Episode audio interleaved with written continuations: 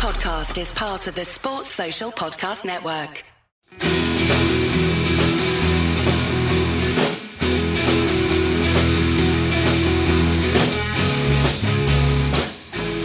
Hello, welcome to United Hour, your one stop shop for all things Manchester United. I'm your host, Imran.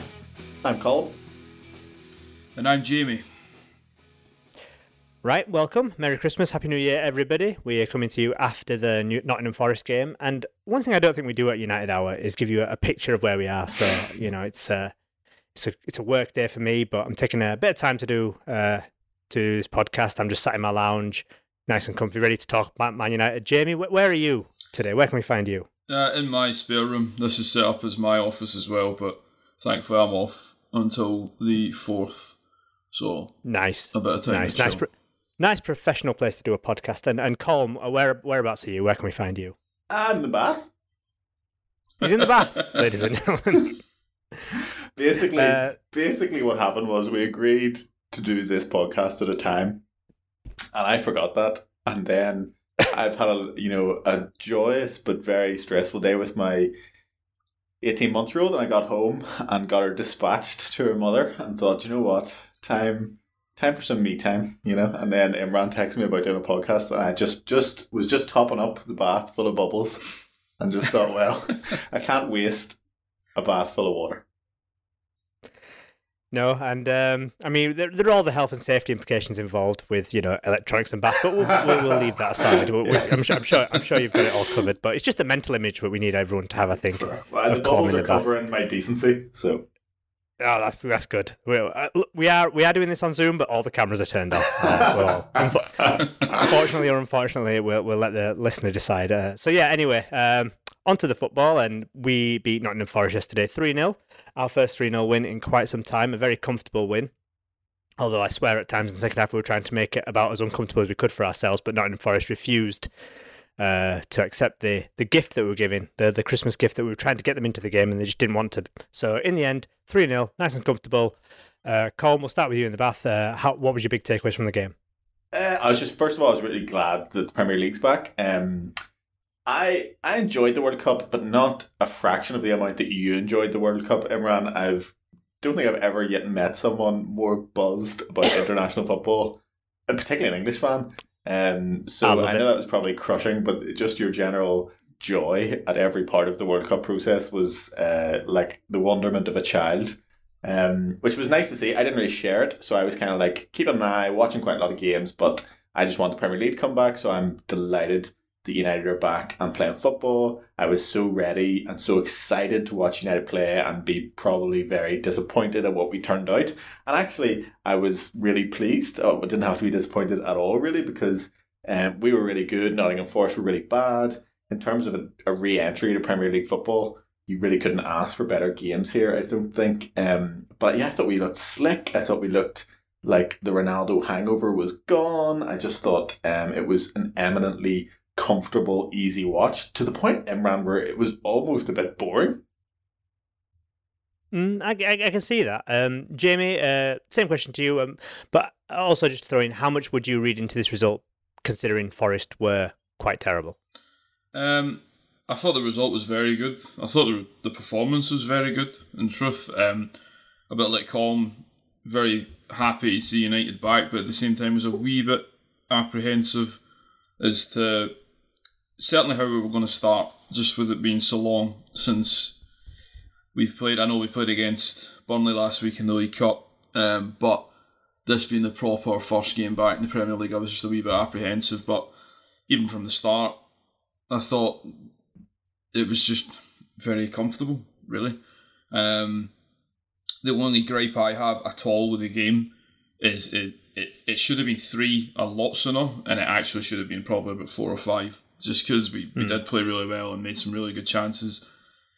And I was very pleased with that. And I know what you mean. How much can you read into it? Because Forest aren't that great, really. And I know I know what you're saying about like you know we, kept kind of offering them chances, but even then, you know they scored they scored the VAR disallowed goal.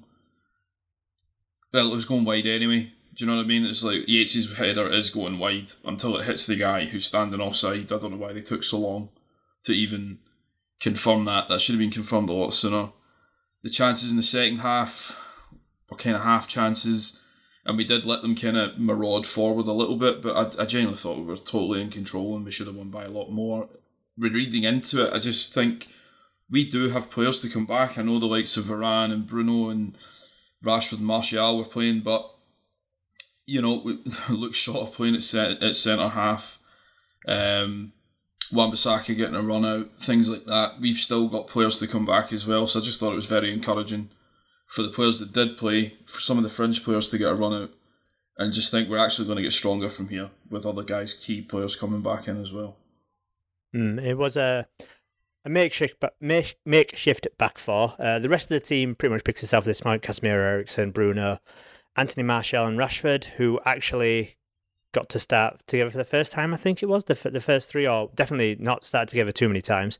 Um, but it was mainly at the back that everyone was a bit worried looking at the, t- the starting lineup. Um, Colm, when you saw Shaw and Varane, were you worried, or you thought, nah, Luke Shaw's a, a super footballer it, and he'll do a job? I was a little worried when I heard the reports. When I actually saw the team sheet, I was I was happy enough um, because you know Wan-Bissaka is a bit of a nightmare, but he's solid enough. You know, you kind of know the kinds of mistakes that he's going to make, and I didn't think Nottingham Forest front line with Jesse Lingard in it was going to be too difficult or pose those kind of questions that he would really suffer from.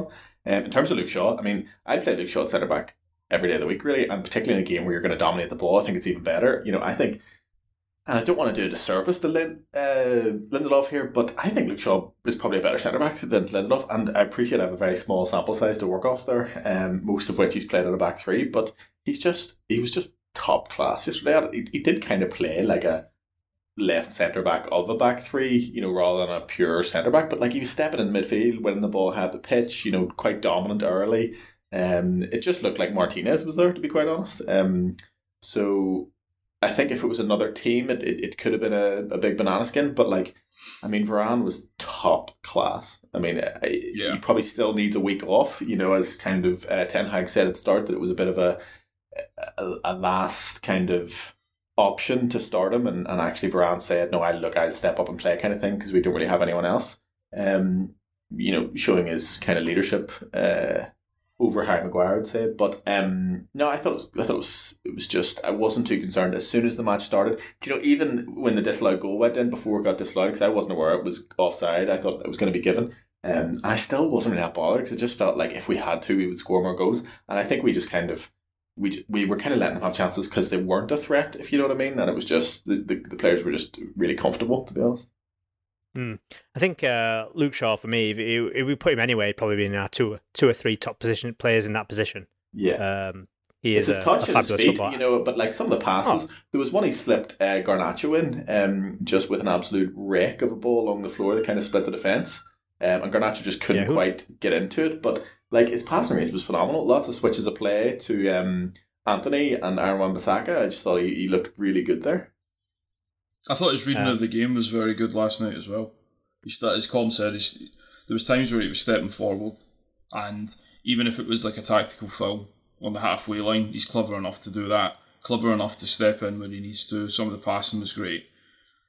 I, I was impressed with him the centre half, and while yeah, if you're going to go up against the more physical team with a better number nine, that's not the way to go. But certainly in games like this, where you're going to dominate most of the ball, especially at home, against teams that maybe aren't going to be able to fashion too many chances other than set pieces, I'd be totally comfortable with him playing that role again. Mm. Mm. I like I say he's a supreme footballer, and I, especially this season, he's just shown that when he's on and when he's bothered, he's there are a few better than him in our squad, and uh, it shows. And a word on Varane as well. Uh, World Cup final literally last weekend. Yeah. Um, come back, raising your game for Forest at home, and I mean, it, has been a bit of a joke after the World Cup, like, oh, how who who's going to be able to go back to play against Nottingham Forest after playing in the World Cup final? But he has done it, and the professionalism there, it, it, it's something to be admired. I think. I think there's there are players who'd be like, oh, I can't be asked for this shit. But I think he's top class. I mean, I, I assume yeah. um, Martinez is, is still going to be like suffering the hangover of a lifetime um, in Argentina somewhere. But like Varane is just, particularly, I thought the first 30 or 40 minutes when it actually was a bit of a game, really up until the 35th minute when we scored a second goal, he just won everything. But not just that, like he made it look easy. You know, it was like he was just mugging people off with the challenges and, and really kind of decisive about everything he was doing as well. And he's just, I mean, he stays fit, you know, if, well, I mean, generally, if our team stays fit, I think top four should be well, well, well within reach. Yeah, well, we'll get we'll get to our what we think we're expecting for the second half of the season towards the end of the podcast. But um, so we did score fairly early on. I think it was around twentieth minute. Um, Rashford, an actual set piece routine. I can't remember the last time we scored a set piece routine. To be honest with you, um, maybe Paul Scholes at Bradford. I don't know, um, but it was a lovely goal. Uh, Christian Eriksen into Rashford, very simple. To the Teddy Sheringham corner of old. Uh, Exactly. Jamie, lovely finish.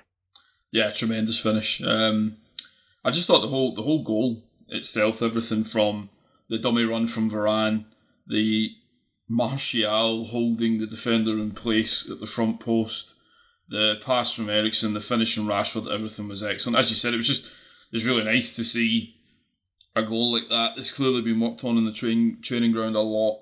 Actually, come to fruition in a game. Um, I d- it just seemed as though Varane just seemed to distract two or three players where he makes he makes half a run forward and then it's almost as if he runs into the area where Rashford's going to run into, so he changes direction and runs kind of back towards the goal. That takes two or three defenders right out the road, and kind of they go with him. As I said, Martial's holding the man at the front post, not letting him move, and the run from Rashford's excellent. And that kind of finish, I think, is is bloody difficult. Where you can't really put your foot through it.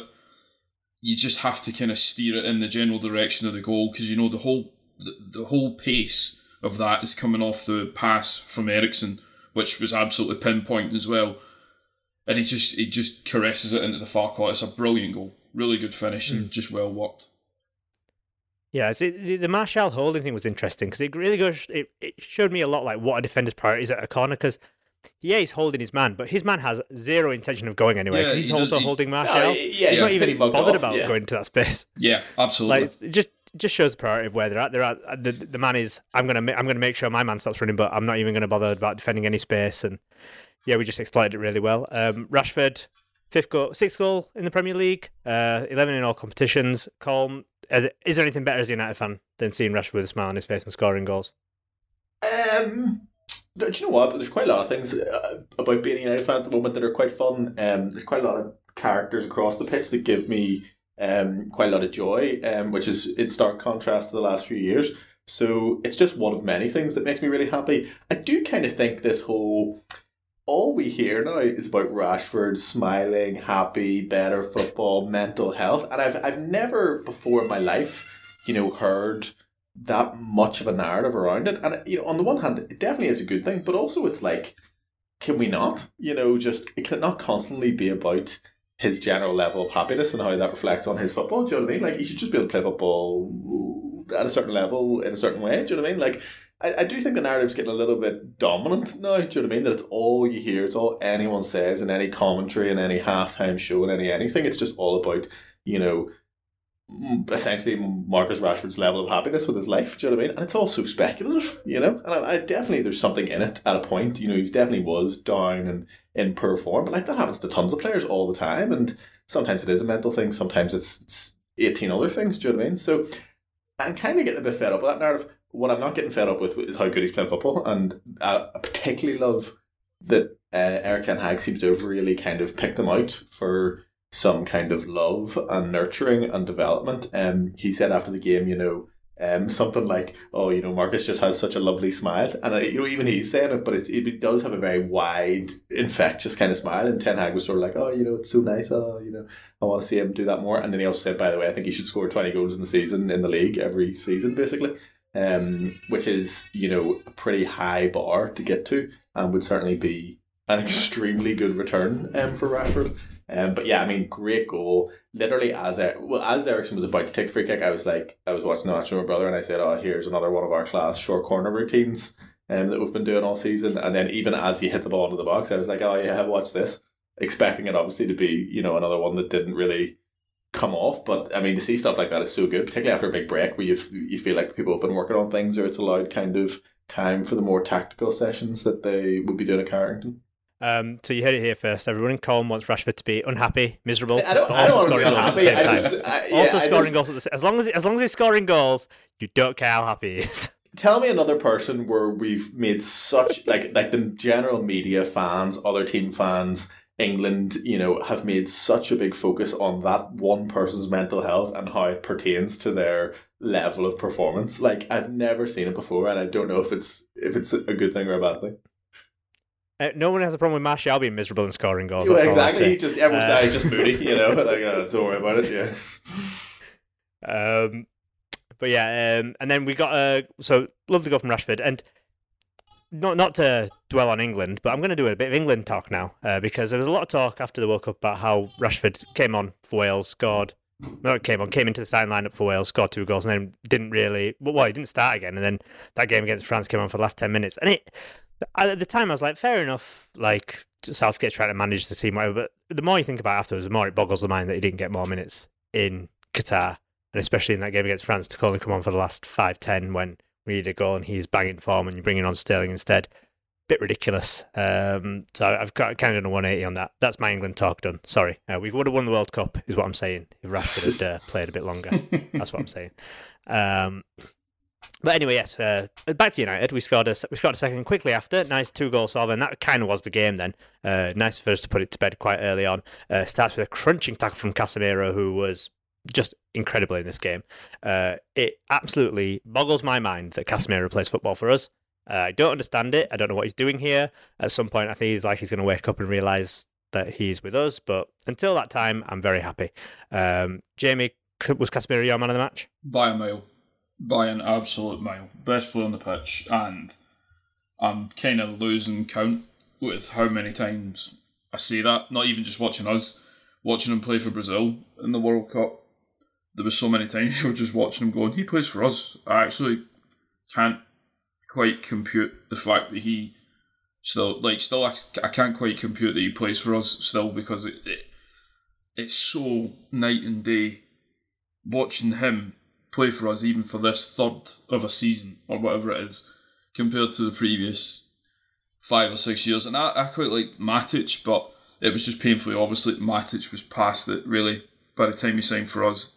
This time we actually have a genuine world class player in midfield who's in his prime. He, he's awesome, absolutely awesome. And as you said, starts it off with an absolutely crunching tackle in the left back position, just a brilliant tackle. And it's one of those as well. It's not just a tackle where you know the ball goes anywhere. It's like a tackle that, in the same time as he tackles the player, passes it outside to another one of our players, and gets us going. And it didn't just happen in that goal; it happened all game. Stepping into the gap when he when he read that he would get there first, it's totally unpanicked so many slide tackles that are just so well timed that it's not even going to be, you know, one of these potentially dodgy collisions with a player where, you know, you might get a booking or a red card. Everything's measured, controlled, just dictates everything in midfield. Like, honestly, it's, it's, it's unbelievable that we've went from not having that at all to we actually have the best one in the world Hmm. playing for us, doing it every single game. It's it's just class to watch him. It really is. Yeah, we we've gone from not having one to genuinely a world class article. Uh, Colm, have you, has he surprised you at all? I, I know a lot of people were saying, "Oh, he's a destroyer," and I thought, like, oh, come on now, he can pass a bit, but even I have been a bit surprised by how how good he is on the ball. way higher, way higher than I thought it was going to be. The quality of the pass. I mean, the pass for Fred is a wild Brilliant. pass. I mean, Fred is so far wide; he's nearly outside the penalty box, I think. And it's just like it cuts through like four or five players, like it's De Bruyne esque. And you know that was just all game in all different areas of the pitch. There was one that he received off um, a defender, I think it might have been Aaron Wan-Bissaka, when we were getting pressed a bit, and he just kind of on the first touch just scooped it out. Um, to Antony, I think, and it was just again a pass that you just thought that like he knew he was playing that pass before he went and got the ball, which is what you want from your midfielder. And I think he's genuinely, you know, I read something this morning that said he's the the best defensive midfielder in the league, and I don't know if it's just cut and dry, but he's certainly in the conversation, like top three, you know, and it's very Well, much it's him or him or Rodri, isn't it? yeah, possibly Declan Rice. I would say I still think he's he's super good and a bit underrated this year because West Ham aren't doing amazing. But um, certainly, certainly up there. Um, and it's just so good. The other thing, really, I just love so much because so many of our players don't seem able to do this. See when he wins a header, he headers it to someone.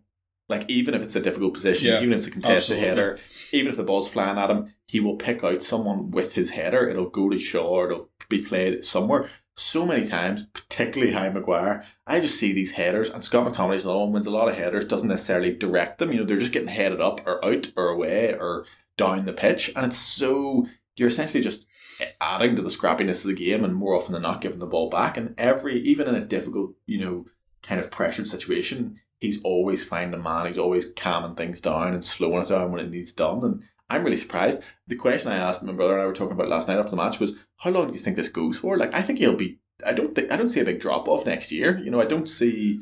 No, I don't see that being, you know, off a cliff face. I think possibly the year after that you're pushing it, but like he looks in supreme form and fitness. I think we'll get a good solid two, three years out of him. Yeah, Obviously, so at some do I. point he will he will dip because you know age and shit. But I think like we're gonna. Well, I think we'll get we'll get our money's worth out of him. I mean, we already are getting it anyway, and I think if we give it a two or three seasons this, you can't really argue because he is a, literally a one man midfield uh, at times, and it's it's a joy to watch. Um, just to round off that goal, I mean, there's a lot of good things about the goal actually, from the tackle to Bruno's pass to Rashford, who first touch immaculate, chop inside brilliant. Um, just a quick thing on Rashford, I don't think in our team there is a person who is better against lesser opposition than Marcus Rashford. Not to say he's not good against top opposition too, because he is. But when when the poorer player, when the poorer teams come around, Rashford really ups his get. Like he shows the level of difference between him and them, and he did it against uh, Burnley as well. Just like he just there's a massive chasm between him and them, and he really he really flaunts it, and it's good to see. But um, anyway, pass it to Martial. Goal, absolutely terrible keeping, and um, I'm calm as as our resident goalkeeping expert. What did you make of that? Yeah, I mean, did you hear Alan Shearer trying to say like, "Oh, it was a really good strike," or it wasn't the keeper's fault? I mean, Yeah. like, Uh, what yeah. on earth was Bizarre. he talking about? I mean, honestly, I think potentially every other goalkeeper in the football English pyramid saves that. It's it's it's awful. It is really awful. And there was the whole thing. He was stepping to the left. I didn't really see that to be honest. I just saw a, a, a very mediocre strike very close. He could have stuck a leg out and saved it. It wasn't. It was like within a meter of him, if you know what I mean. Um, so I think that's almost his, his issue is he's trying to go down with his hands. Although I still think he should be able to get there and put it away um, and hold it. Like it's just bad. I mean, he's had he's had a bad month or two. You know, he actually played pretty well after that. He, he made some good saves. You know, the one from Antony isn't a bad save. Um, he had I think another one from Rashford maybe. Um, but I mean, to me, that's I, I didn't think Martial should take it first time. It's a it's a it's a decent effort, but I don't think it's the best thing he could have done in that situation. If you know what I mean. Um, and certainly when he did it, he didn't get a great connection, didn't get into the corner. Um, but it was a lovely move. It was a great goal in the end. But I mean, you have to look at the keeper like that's that should be saved like ninety nine times out of hundred. The term Poppadom wrist comes to mind. As Yeah. the alternative Man United commentary guy says. It was Yeah, honest. It was shocking. It was so bad. Like if I, if I'm playing seven aside and somebody concedes that, you are fuming. Yeah, you're you're disappointed. Yeah. Well, not if you're Alan Shearer. Um, we'll take a quick break now, and then when we come back, we'll talk about strikers for a little bit, and then we'll round off this game. Welcome back. Uh, so yeah, Martial started up front. Um, he is our number one striker at the moment. He's probably our number two, number three, number four striker because he's our only striker. I mean, we have Rashford to, to come in there as well, but really we all want him on the left. So it's a bit of a, a, a dearth up there. Um, Marsh, how do you feel Martial did in this game, Jamie? Are you feeling confident about half season with just Martial at the moment? Um, I wouldn't go that far. I thought he played okay last night. We are so much better having him up front than what we did with Ronaldo. I will say that we're so much more fluid and we can bring a lot more players into the team into into play rather is what I meant to say, and we do benefit from that. Sometimes I just you just want to see him a little bit more, a little bit more involved around the box because um, there was two or three times just towards half time last night in particular where he goes wide, receives the ball from Antony, plays a one two, kind of goes back towards the edge of the box and then stays out wide with the players and just things like that. You're like, just just move back into the box a little bit, just kind of give us that presence in there. Um, but he did have the chance second half. Um, I think it was between Antony's and Rashford's because Hennessey did make uh, two or three good saves, as Combs alluded to, and so he could have easily had a second goal.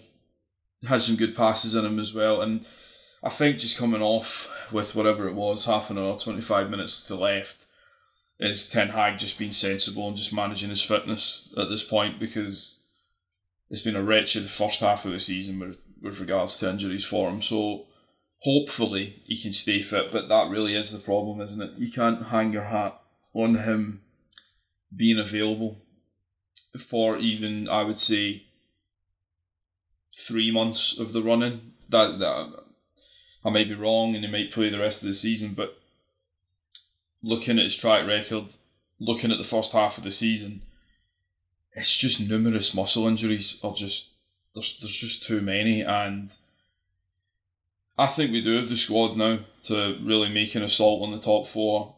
Probably look at getting it to at least one final, I suppose, in, in the trophies that we're still in.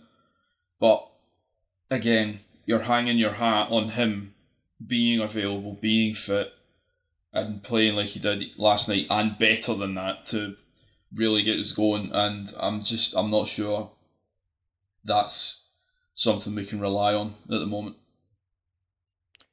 Yeah, it's uh, a bit of a worry. I, I, would say I'm I'm quite worried about it. Um, one person we won't be signing is obviously Cody Gakpo. He has now gone to Liverpool, or will be going to Liverpool. Colm, mm. are you bothered by that news, um, or are you just whatever I mean, as long as we get a striker? I, I will be, bo- I will be bothered if he turns out to be class. Um, at the moment, I have no idea if he will be or not, so it's hard for me to get bothered. I think um, it's a bit odd that you know we clearly had interest in the summer. It didn't materialize just due to timings and not being able to get rid of, rid of Ronaldo. I think um, he shares Erik Ten Hag's agent. Erik Ten Hag's just come from that league, so they'll probably you know know of each other at the very least.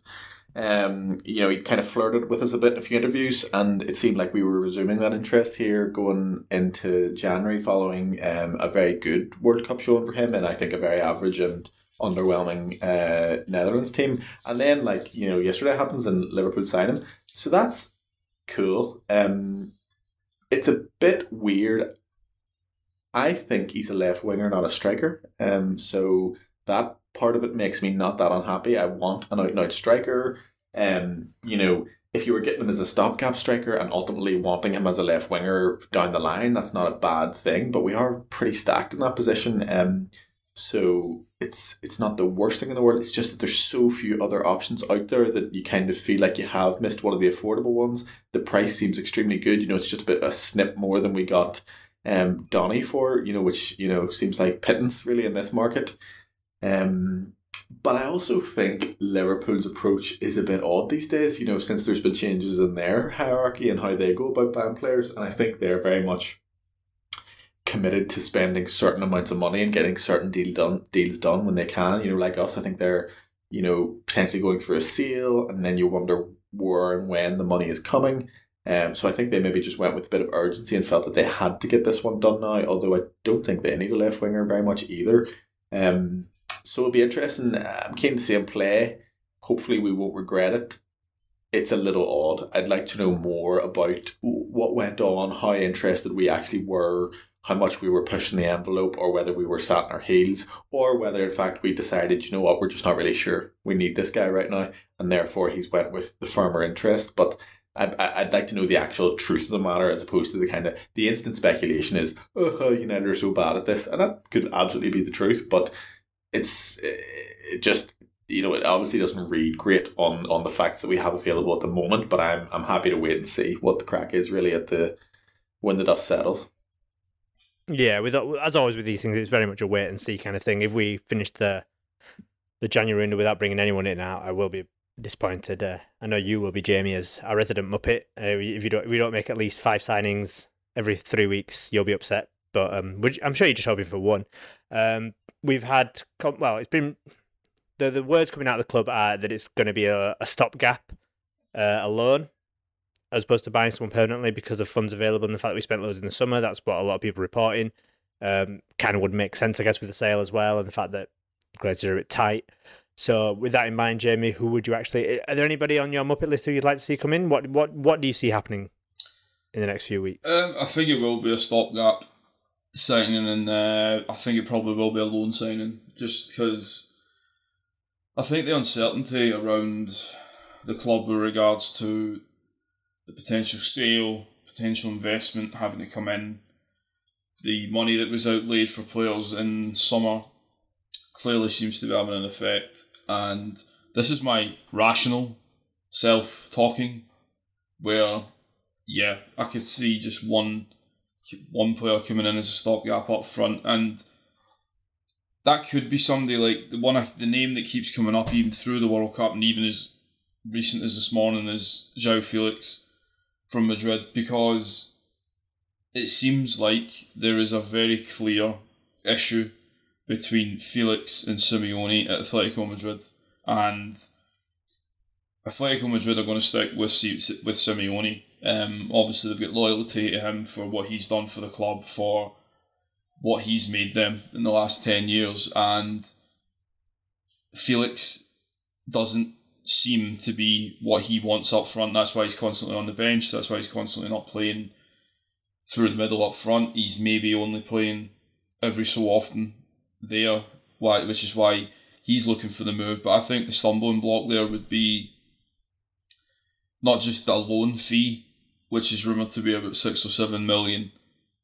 Madrid are then wanting whoever takes him on loan to pay his full wages, and obviously he's I can't even remember what it is off the top of my head, but the eventual amount would be another six or seven million. So then you're potentially looking at a loan signing for five months, six months that ends up costing you twelve or thirteen million pound and I'm not sure the club would outlay for that. Um, the other name that I've seen is Depay.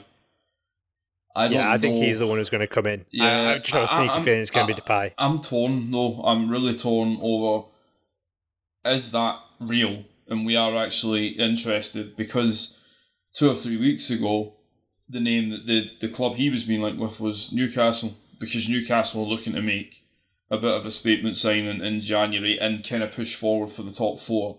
And they know themselves with the likes of Wilson, who is a good player but just can't stay fit. And we'll see how Almiron does if he keeps going on this absolutely unbelievable streak of form. If he keeps it up, but I think they, they Newcastle feel they need more support up front, so they have been linked with Depay. So I don't know if our names come in suddenly just to make Newcastle kind of go for it and take him on a free in January, or if we are actually are interested. The Muppet in me wants to see, as you said, three, four signings in January, but it's it's not possible. I mean, I would sign uh, the boy from Por- uh, not Porto, Benfica. Yeah, yeah, yeah. The one who scored a hat trick for Portugal. Yeah, yeah, I was, I was, yeah. I was really impressed with him, and I just thought when he was playing, I just thought Portugal aren't really after that game, he scores a hat trick and then play him again. In the following game against, I think it was Morocco, they just they didn't give him any service. There was no there was no real chances they were trying to help make for him, and he seems like a proper striker. And I would be willing to take a punt on him because again, just watching the game last night and watching at other points this season, we play such good football. We make so many chances, but we we need a forward. We need a number nine uh, just quickly on Gakpo, um, I went from yeah, really disappointed to not getting him. But then I watched them being of a Rangers affinity. I watched them against Rangers for PSV twice. Wasn't that impressed, really, yeah. in those games. And then watched them for Holland and while he sc- eh, for sorry for the Netherlands and while he scored and played well at times, other times I just thought you're a bit lightweight, mate. You, you don't really he's a big tall guy, but doesn't really doesn't really use his physicality at all. Doesn't mm. doesn't really seem like he's a he's a forward. He's a left. He's a right-footed, left-sided player. And my God, we've already got however many of them. So I went from yeah, I'm disappointed to actually no, I'm not that. I'm not as disappointed, and I'm confused as why Liverpool have bought him because they've got so many of that player as well that I'm like, Liverpool must be planning to sell or let go Firmino, Jota, whoever, because they're buying another player that they've already got in that position. So even as Colm says, some of the headlines are already doing the rounds. We've been gazumped for whoever. I'm not so sure about that because as much as Ten Hag might have wanted them, we've already got loads of players like that. We would need to start selling some players, and he isn't what we need, in my opinion, at the moment. We need a forward. And as much as he might have helped, I really don't think he's the striker that we would have needed. Mm. And that's transfer window done. We can never talk about transfers again. it's over. Right. Uh, back back to the game actually, and one thing you did touch upon was our um. I'm going to start again. One thing we did touch upon, we did touch upon, was our um, lack of quality in front of goal, and we did spurn a few chances in the second half. Um, we do need to be more clinical. Uh, that was a big talk point after the game. Ten Hag said himself says, so we need to be more clinical. Colm, do you think it'll happen just as if, if we just keep creating the chances, it won't be a problem, or do yeah, you worry I mean, that we don't yeah. have personnel to Nah, be more clinical? I mean, we definitely don't have like a clinical out and out striker, but what we do have is goals from lots of different places. Um, hopefully now moving forward, which is good. You know, I mean, Antony missed an extremely, I think, easy chance. I think he goes to the wrong side of the net entirely, um, and gives Hennessey more of a chance. Um, which was a shame. And then there was a few misses after that. You know, none of our strikers are prolific whatsoever. However, the chance creation now seems very good, very good. So I'm not too concerned. I mean, that I think we will kind of live and die on on putting away chances in terms of the rest of the season and how we fare. Um, but I also think that's an interesting test that needs to be played out. Do you know what I mean? I think you know there's no obvious signing in January. You know, maybe Joao Felix is the one that stands out. I, I also question whether we really need a false nine of his ilk, although he's the kind of player you probably just take because he's top quality. But it's not like if you were making a player, he's not the player you'd make. Do you know what I mean? Um, Hmm. Even then in the summer, it's quite difficult. I appreciate I've just launched straight back into transfers, but it's part of the answer. Um, even in the summer, it's not clear who you're going for, who that player is in world football. You know, there's a bit of a, a doubt about that. So I'm more than happy, hopefully, to get a body in January, though I really think the club's going to struggle to find anyone kind of remotely suitable that will make any kind of positive impact because there's no point getting someone who's going to be useless if you stick them on. Otherwise, you may as well just play McNeil or someone. Like, do you know what I mean? Like, that really there is a level below which you just probably shouldn't bother. Um, however, what I am kind of happy enough with is that I think it gives our front players enough time to stake claims essentially and to kind of put it out the table and that's for the like of Antony, that's absolutely for Martial, that's for Bruno who needs to come back in with more goals even though he is playing well. That is for Rashford to carry on his fine form. And then you have Jadon Sancho, Garnacho, and players like that. So there's enough there you just need some of them to step up, take the chances, and you know, if it's always Rashford, it's always Rashford, and then you find your answer. Do you know what I mean? Not to say he should be our number nine, but you're gonna you're gonna find out in the rest of the season because they are all gonna get minutes. You know, who's reliable, who is good, who can handle it. Um, so I think that'll be good for all those players, and I think a lot of those players, you know, particularly the likes of your Rashfords, your Martials, and your Sanchos, you kind of need to know because we can't really. Less OG and Sancho is a total debate on his own, you know, at the moment with regards to what is happening with his Manchester United career. But you need to know at a certain point. Do you know what I mean? Like, are you going to be a player for us? Can you be relied on? Are you going to put up the numbers that consistently top four chal- challenging Champions League team needs and that kind of productivity? And if you're not, then yeah, okay, maybe we are going to go and sign other players in those positions because you've been kind of you've been proven to kind of not do it. So I just don't really see who the person is who's going to fix that problem for us. I'm quite happy just to let the players that we have have you know free reign. We're playing a very creative, fluid system, so there shouldn't be any excuses. You know there will be chances, as there was yesterday. Yesterday, enough of them were taken, and you know Fred comes on to put the icing on the cake, which is fine. The other misses were frustrating, but I think on other days they go fine. You know, it's not like someone missed four, five, six chances. Everyone kind of missed one, um, which is fine. We'll see how it goes. And, and but I mean, the base of the team, the midfield, and like that team, the sort of front six, I was like, this is so good. This is a good, proper good team, you know? So I'm kind of happy with what it is, and I just want to see how those players then go and do. Um, I think the, the the big lesson from the game for me was uh, if you want a job done right, bring Fred on. he'll do it. He'll do. He'll he'll do it for you. He was sat on the bench thinking, "I can But you know, that." great, he did. the, Came the great thing about it. that is if we get our squad fit now, the likes of Fred McTominay are impact players as they always should have been. Now, that's probably a wee bit harsh on Fred. He can start some games if we ever want to give Eriksen a rest. By the way, the amount of minutes, I think he's played more than anyone possibly outside of De Gea is Eriksen, which is crazy. He's got two I- hearts now, hasn't he? So Yeah, well, exactly, but I never would have thought that's what would happen. However, um, you know, our starting eleven is quite good now; it's quite nailed on, and that means that there is depth elsewhere. You know, there's probably we're probably lacking depth at fullback, fair enough, particularly at right back, and we're probably lacking depth, obviously, at striker explicitly, even though we have quite a lot of cover on the wings. But everywhere else, you know, players who were meant to be squad players now are squad players, and that's good. You know, Fred should be coming on for a thirty-minute cameo and starting the odd game. McTominay likewise, and that will see good out of those players. You know, Fred came on and was doing wonderfully. See, as we outside of the boot pass into the box kind of thing. Um, after he scored his goal, I mean, it was just Yeah, it was magic, It was yeah. magical. Yeah. we're going to take another quick break now, and then when we come back, we will do any of the business, and then we've also got a game. Welcome back to the final part of United Hour. So, quick roundup of any other businesses. Um, we did mention, or Colm did mention Jadon Sancho and the issues he's got. I don't want to get too much into it because we don't really know what's going on, and it's I think it's a bit church to wildly speculate what's going on. But um, we just hope he obviously gets himself sorted out and gets back with the squad and then proves what he's worth. Uh, I don't know if anyone any has anything further to say on that currently. Oh, we just need R- Marcus Rashford to smile and teach him how to smile and be happy, and then score those goals. Yeah, that's that's it. that's uh, simple. I wonder Yeah, if Colin just wants everyone to be miserable, as we already discussed. I just wonder if um, mentally is he all right? Purely because you know he's had a massive move to United. Last season wasn't very good at all. He's then found himself out of the England team, not being picked for the World Cup. wasn't He started playing okay for us. Like obviously, you want much better than that.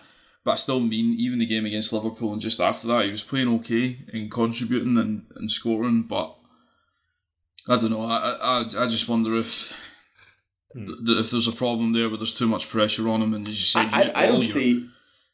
I don't see motivation, and and that can come from lots of things. It's not just that doesn't mean Yeah. he's lazy or he's not bothered. It, No, might be those things, but it can also be other Yeah. things. Well, no, it might be those things. You know, it's fair enough. Some people sometimes just have a bad attitude. You know, uh, there is usually always a reason, but sometimes it's just you know they've got themselves into that position. Maybe the move isn't working out how he wanted. Maybe he thinks he should be at a better club. Maybe he thinks we should be higher on the table. Maybe he thinks we should be playing better football, providing different chances for him, putting him in different positions. Maybe he's just not happy. You know, maybe, maybe, maybe a million things. Could be a very personal thing. Could be Mm. anything. And he's still so young. I think he's twenty two. Is he? Is, is Yeah, that so he's still age he is? very young. As you You said, you're more just he's, he's, he's, he's a all right. child. You know, he is he is a child. Um, so you just have to hope he works through it, and if he doesn't, that the club, you know, make an appropriate decision around that. I mean, someone being away from the squad. You know, I appreciate it's an odd situation where he wasn't travelling with England when he probably felt he could slash should have been. Obviously, previously has very much been in the squad, um, and then you know you're kind of on your own character or whatever. But then to send him away, and it's just it's it's very odd. It's very odd. So I didn't want to wildly speculate, and then we uh, we spent uh, a good five minutes wildly speculating, so that, that went well. Uh, I've lost all control, everybody. I've lost all control of this podcast. So we'll, we'll move on to the League Cup. Uh, we got a solid win over Burnley. I can't remember how much we won. I didn't actually watch this game, I confess. Uh, I was at a Christmas do, so there were my priorities. Uh, we won 2 0. 2 0. Brilliant goal by Rashford. Yes. Tremendous. Yes, brilliant goal by Rashford. Oh yeah, it was a Uh, good goal. ran- yeah, Yeah, he ran, ran, was allowed to run the whole length of the pitch for some bizarre reason without anyone deciding to tackle him, and then he just what lashed into the corner because he was smiling, Con, because he was smiling, and that's why he put it in the corner. You see. As he was dribbling, I think he was smiling, and that was the key. Even though he got a bit lucky with one of the dribbles, the finish was then excellent. And really, that's what you want. Like Rashford running into space is going to be a good Rashford, you know. So, um, and smiling. Yeah, um, and then we have in the next round of the cup, Charlton Yeah, that's right. Home, isn't it, as well? at home. Yeah, so a home, nice favourable draw given us to us by Mary Earps. Don't know how Mary Earps allowed to draw us a, a name out of a hat, but nice one, Mary. So we should hopefully be looking at a League Cup semi final and potentially League Cup final. Um, a trophy we should be going for that now. Now we're in these last stages. I think we really should be trying to win it. Um, Yeah. Obviously, it depends who you get in the semi final. You get City in the semi final, you go out fair enough, but we can give them a game. So it'd be interesting to see how that goes. Um, next up is Wolves, and then Bournemouth shortly afterwards. Uh, Wolves away. They've just got their new manager in charge. Uh, they drew one all against Everton this weekend. No, they beat them. Oh, did they beat them? Yeah, they Yeah, won last in the 95th minute. Oh. They scored the winner. Well, they, that, that's what happens when you uh, look at the 90, 90, minute scores and think, ah, that's that's that game done. Uh, Frank Lampard somehow so the- Frank Lampard still has a job. If he has a new job by the new year, I will be impressed. um, he the man has many lives and many friends in the media. Yeah. Uh, so yeah, Wolves won coming off the back of a win of their their new manager. So there'll be a different proposition. Uh, bad time to play them. If we'd only played them before the World Cup, probably been a bit better. But I mean, games against Wolves, I just have memories of that time we played them like four games in a row. And it was nil nil every single time, Yeah. and it was uh, a nightmare. It's uh, giving me flashbacks already. But hopefully this game won't be so bad because we're actually a decent team now, and hopefully we'll play some nice football. Hopefully they'll want to show some stuff in front of their fans. It'll be the first home game for the manager, won't it? Uh, yeah, that's right. Yeah, it will be. Yeah, because that was his first game against Everton. Yeah, so that'll be his first home game. Yeah. Yeah, so you imagine they'll be up for it. And we already had the new manager bounce with Emery came along with Villa, which was a bit irritating. So difficult game, but uh, what? How do you see this one going, Jamie? Um, I kind of only caught the highlights of the Wolves game, and to be honest, Everton. I thought Everton played all right and probably should have at least had a draw at the game. Wolves created some stuff, not a great deal. Uh, the two goals were well worked. That's what I will say. Um, quite a good bit of craft in both goals, some good passing, and I I would need to what's the word I'm looking for? I would need to look to other people who know more about Lopetegui than me, but I do know he is a good manager. Um, he had a kind of raw deal over the whole Real Madrid Spain thing, but he is a good manager, and I think he is actually who they wanted when this whole thing started. Where you know when Mendes went in, I think they wanted him back then, so they finally have got their man. I think they will be a bit more on the front foot, look to attack a bit more. But as you say, I just have so much kind of PTSD of previous Wolves games where you sit there for 90 minutes and nothing really happens. Um, so I'm just hoping it's a decent game for a change more than anything because these games against Wolves do tend to be quite a bit of a slog. But as you said, hopefully they're up for it and kind of go for it a little bit with the new manager there, and that would suit us and it would allow us to play a bit more of an open game. Mm. Obviously, the, the, the race for the top four is, is quite tight at the moment. Liverpool are right behind us, though we've got a game in hand, and then if we win that game in hand, we'll be four points clear. Uh, we are a point behind Spurs. Uh, Newcastle, I think we're a four points behind Newcastle, but again, we've got games in hand over them. So it's all pretty tight at the top, and you kind of got to keep winning to just to keep Yeah. pace, really. Um, Colm, will you be disappointed with anything other than a win? Yeah, hugely. Uh, really hugely. I think it's a must win. I think it should be a comfortable win. I think there is a bit of the Unai Emery bad timing, bad juju about this game. I agree, um, which we seem to find um, with unerring reliability. In terms of any time a team gets sacked, you can nearly guarantee their next game is going to be against United. But I still think Wolves are kind of at the end of their cycle with that team a little bit. Um, it's aged, it's ran out of form, it's kind of lost a little bit of its identity, and its identity was to make those games as difficult as possible to kind of really be as good in possession as we are and work extremely hard. So I'm hoping that we will take advantage. I mean, they're they're nearly bottom of the table. Do you know what I mean? So it should be good. I think we will. We just have enough about us defensively now and control from Casemiro and Eriksen that we should we should do enough. And as long as the the front players do the business, I, I don't really see there being a huge issue. And yeah, I think you know I'm very lasered on the top four now, and I think I've set that as kind of like a really bare minimum goal for me at this point of the season with the team we have and how other teams are doing. You know, I don't think we should be accepting or overly forgiving of Erik Ten Hag if we don't secure top four. That's not me saying he should be sacked if he doesn't get top four by any stretch of the imagination,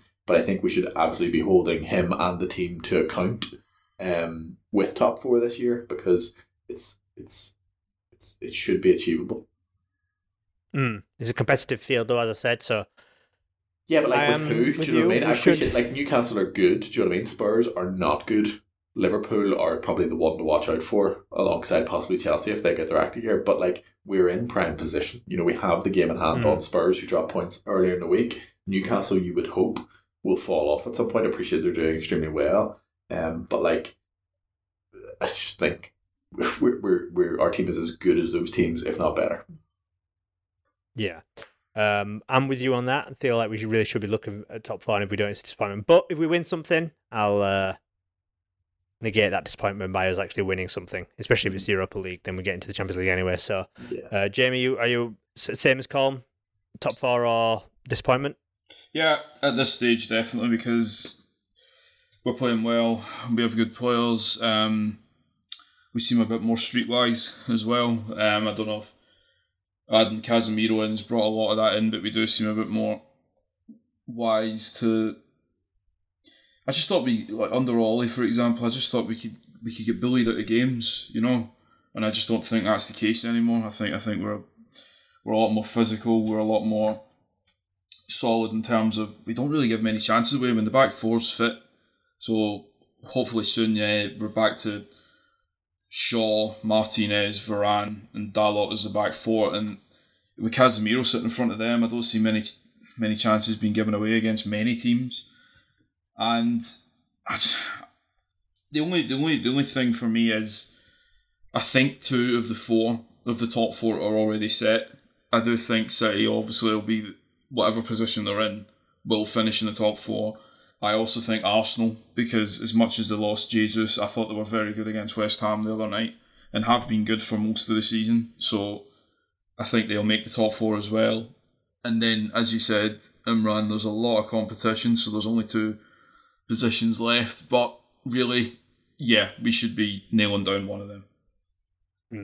Now, should start with a win against Wolves, and uh, we I know we're all a bit worried about the new manager bounce um, that, that Villa had, but luckily there won't be Anthony Taylor referee in that game, uh, so we won't have to have a 15 yard wall. Uh, Yeah. uh, just uh, the, the, the the story this week that the referee groups uh, admitted that he managed to place a wall wrong. Which Mhm. I don't know how you place a wall wrong. I really don't. But um, and that so someone it's- has to I mean, admit that it makes you all, afterwards, you know.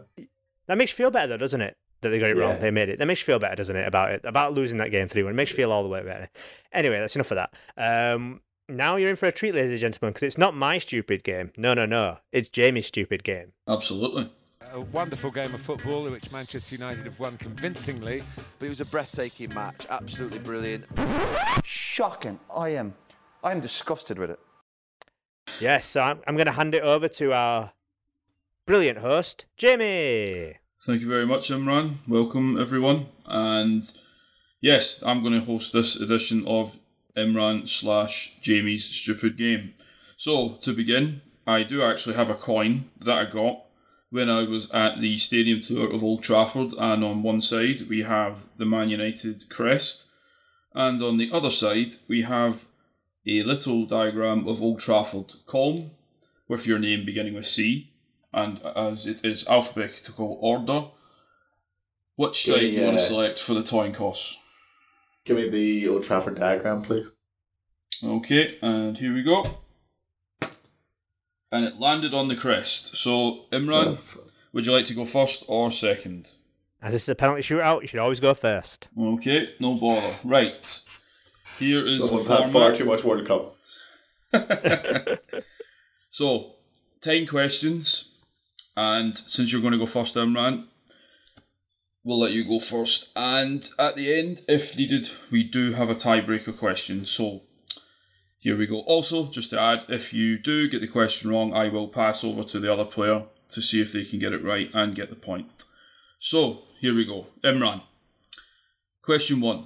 In what year was the club, known as Newton Heath LYR, believed to have been established? 1887? That's very, very close. Uh, Colm, do you want to advance on that? Oh, okay, so it's close. 18... Uh, 1880. Ooh, I'm afraid you're both wrong. It's 1878. You just got it the wrong way round, Imran. Yeah, I did. Damn it. Ah. Oh, very close. Right, Close, closest Colm. wins the point, though? or no? No, no, no. We're ruthless here. No. Uh, is it is it is it is it now is it now the time to announce my uh, dyslexia uh, onto the right, Colin, question two. What did the LYR stand for, referring to the industry from which the club existed? Uh, I know it's it's a train thing. Uh, the railway. Um, um, L Y. Lanc- uh, Lancashire uh, rail something railway. Yeah, Lancashire and Yorkshire railway. Well done. Yes. One point to Colin. I was gonna end up with on. York. You Lancashire and York. Thank God. Nah, good shout, good shout. Right, Imran. The Man United manager's role, taken up in 1945, was Matt Busby's third in management, having already managed City and Liverpool. Is that true or is it false? That is false. Well done. That was his first managerial appointment at Man United, Yeah. and he actually only played for City and for Liverpool. So, well done, Imran. That's one each so far. Colin, what was significant about the first home game of the 1949 50 season when Man United beat Bolton 3 0 at home? Uh, 1949 50. Um, I have no idea. I have no clue. Imran, do you want to take a punt at that? First game at Old Trafford. I'll give you that. It was the first game back at Old Trafford since the end of World War Two. Yeah. But, yeah. Ah, I was going to say something about a war ending. God. Ooh, he's turned it round. He's turned it round, ladies and gentlemen. Pressure's back on you now, Colin. How old is no? It's Imran. Beg your pardon, Imran. It's me. Yeah. Come on. How old was George Best when he made his debut in 1963? Seventeen. Off. He's on fire. 17 indeed. Right, Colin, you need this one. Yep.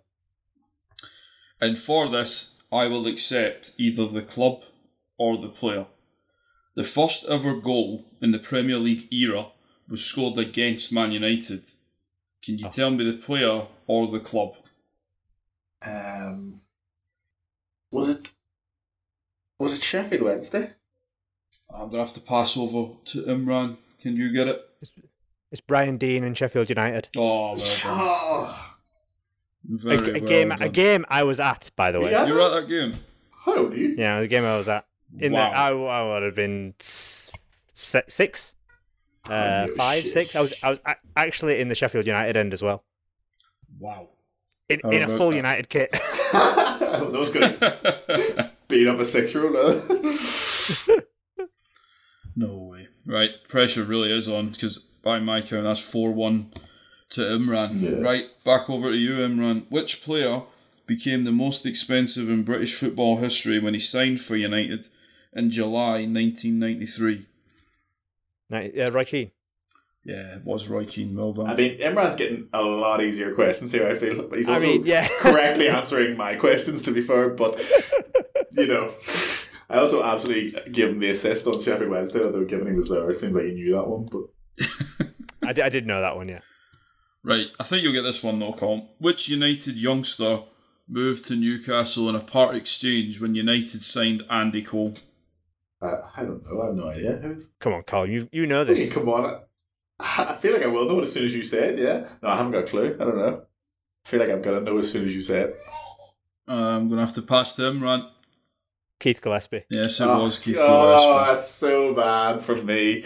Oh, Keith, Keith. Parky. Keith. Keith, Keith. Well, he's 5 1 in front, so that's it as far as it goes, over. but let's just finish it off. So, Imran, United began the Is he not 1998 six one as well? as 99. well? 6 1, beg your pardon. Yes, you're right, Colm. I was trying to help you out there, but yeah, if you want to get beat by another one, that's fine. Um, yes, so, Imran. United began the 1998 1999 season at home to Leicester City. Beckham dramatically scored in stoppage time to secure the 2 2 draw, but can you tell me which player had earlier halved the deficit? Leicester City. Nicky Butt. I'll need to pass the call. Dwight Yorke. It was Teddy Sheringham. Did he score from a corner where we led it back to the edge of the box? No, actually, it was a set piece. I remember it was uh, Beckham put a cross in, and I actually thought Beckham scored initially, but it took a slight one of those, you know, Chicharito style headers from Sheringham into the far corner. Right, to finish us off, Colin, a vital 4 2 win at Everton in the 06 07 season helped, helped move United closer to the league title. In that game, we had an own goal from Phil Neville. John O'Shea and Wayne Rooney put United 3 2 up. Can you tell me who scored the fourth? Um, 06, 07. Yeah. It's it's a yo- it's a youngster call. yeah, it's a young a youngster. player. Yeah. A young player at that time. Yeah. Yeah, at that time. Oh, I'm going to get my years mixed up. Was it Ronaldo? No, I'll give it over to Imran. Can you get it? It was Chris Eagles. Yes, it was indeed. Oh, Chris how do you know this? My goodness. That's obscure. I remember that. as I remember that game. We were losing two 0 and then uh, we won four two. I also remember the guy Um, that scored the second goal for Everton was Fernandes, and it was an absolute howitzer of a goal that he scored. It was a very good goal. And that- was it was Ronaldo at the club? He was, was- wasn't he? Yeah. yeah, He was, yeah. It was it was one of those games where it was like, if we don't win this, we'll probably. Get... At the beginning of that game, we were on course to win the league, and then we were losing, and then I think Chelsea were winning at the same time, so Yeah, we were going to be basically dislodged, and then we turned it around, and they ended up drawing or losing, so yeah, we they basically drew won with the league. Bolton the same day we won that game, and ended Yeah. up that helped us win the league really. Right, so well done, Imran. That's seven one. Um, I'll have a Thank you. tiebreaker. Do you want to do the tiebreaker? See who gets Yeah. it. Yeah, yeah, yeah. yeah. Go on. Okay, so I'll go with Imran since he won, but I'll take a guess from each of you. How many goals did Denis Law score in his time at Man United? And I'll take the I mean- closest one. I mean, it's a bit unfair that I have to go first because Colm's just going to go one, one up or I, one like what I, I, I. I had no clue when Newton Heath. I had no just literally subtracting numbers. Um, so how many goals did Denis, Denis Law score? Yeah. For United. Uh, Yeah, For yeah, United. yeah. For United, yeah. 197. Where you going to go, Colin? I don't think it's that many. Um, uh, well, I'll go for 196 then. Imran's closest. He actually scored 237 goals in Oof, there you go. 449 games at Man United, which, if you're not watching Ronaldo or Messi, is a remarkable kind of return. That's wild. So, that's a huge number. That is wild. There you go. so yeah, that was my edition of Imran's Stupid Game. You can let us know how you got on with those questions. And They depending were on good how questions. Yeah, they were popular was- tough, but good questions. It, it, it was Thanks. handy that Imran was personally at every single game and event that you named there. Yeah, I was. I, it, this is how I should. Chris Eagles is actually my cousin. Uh, I should. Uh, Dreadful. Dumb and Dumber, I'd call them. I thought they were really poor. thought they were a joke. Really abysmal. just before we go, this episode was brought to you by footballprizes.co.uk. Yes, our thanks to our sponsors at Football Prizes. Um, they a great place where you can bid on all sorts of things and win all sorts of great prizes, signed memorabilia for sports, including United stuff, other stuff. It's all there. Use the discount code UH10, gets you 10% off anything on the site. Um, it really helps support us and everything we do at the podcast. So please get to footballprizes.co.uk and start bidding. Great. I, find, I did that first time, everybody. First time. You'll never know it. Um, that's it from us. We'll probably be back, probably not after the Wolves game, probably after the Bournemouth game after New Year's. For everyone at United Hour, have a happy New Year, and we'll see you in 2023. I hope it's a great New Year for you all. Uh, say Happy New Year, you too. Happy New Year. Happy New Year, troops. My bathwater's getting absolutely freezing here. United Hour is part of the Sports Social Network, edited by Imran Laher, and our theme song is by Ancient Feelings. To get in touch, please follow us on Twitter, United underscore hour, or email us at unitedhour at gmail.com.